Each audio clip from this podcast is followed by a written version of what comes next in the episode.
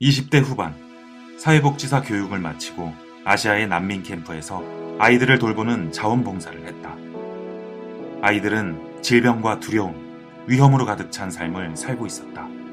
안전은 꿈도 못 걷고 살아남는데 급급했다. 엄청난 상실을 겪은 이들이다 보니 외상후 스트레스 장애, PTSD 증상을 보이는 아이들이 대부분이었다. 늘 안절부절 못하고 불안해하며 상당히 예민하고 경계심도 심했다. 그 후 나는 영국으로 돌아와 여러 학교에서 일하면서 또 개인 상담소를 운영하면서 아이들을 상담했다.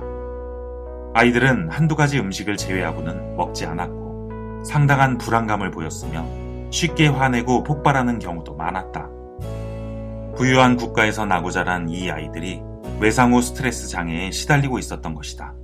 아이들의 삶을 더 면밀히 관찰하자 나는 아이들이 유년기를 침해당했다는 결론에 도달했다. 미디어가 넘쳐나고 정보가 범람하는 데다 늘 시간에 쫓겨 아이들은 스트레스에 시달리고 있었다. 나는 아이들을 되돌려 놓기 위해 아이의 세상을 단순하게 만드는 방법을 연구했고 많은 아이들에게 효과를 보였다. 아이가 단순하게 생활하게 해주면 지나치게 많고 지나치게 빠른 데서 오는 스트레스를 제거할 수 있다. 아이의 세상을 단순하게 만들기 위한 첫 번째 방법은 환경을 단순하게 하는 것이다. 아이는 자신의 감각에 충실해서 뭔가를 보면 만지고, 냄새 맡고, 맛보고, 던져도 보고, 소리도 듣고 싶어 한다. 그런데 아이의 방이 물건으로 가득 차 있으면 자극제가 너무 많아서 아이의 주의력이 남아나지 않는다. 장난감부터 책, 잡동사니, 집안의 조명까지 집안 환경을 단순하게 만드는 것으로 시작하라. 방해물이 적을수록 주의력이 확장되고 정신적, 물리적 공간을 확보하여 아이가 원하는 방식으로 세상을 탐험할 수 있게 된다.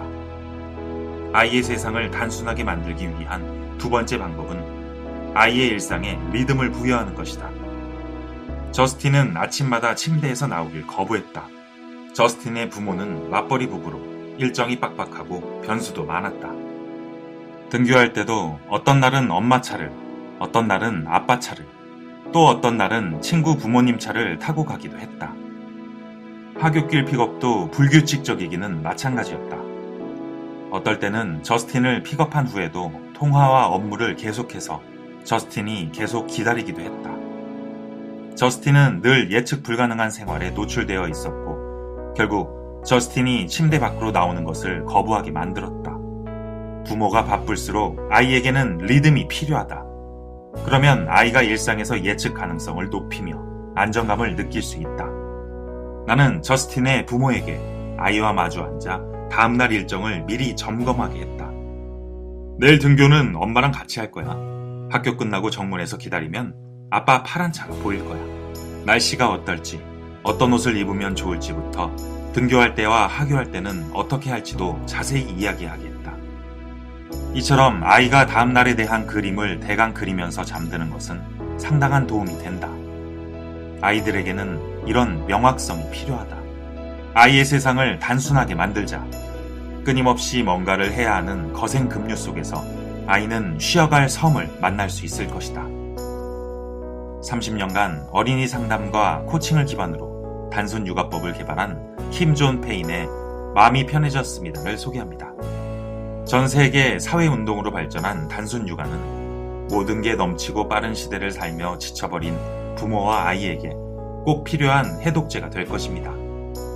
창의력, 집중력, 회복 탄력성 높은 아이로 키우는 단순 육아의 힘, 마음이 편해졌습니다.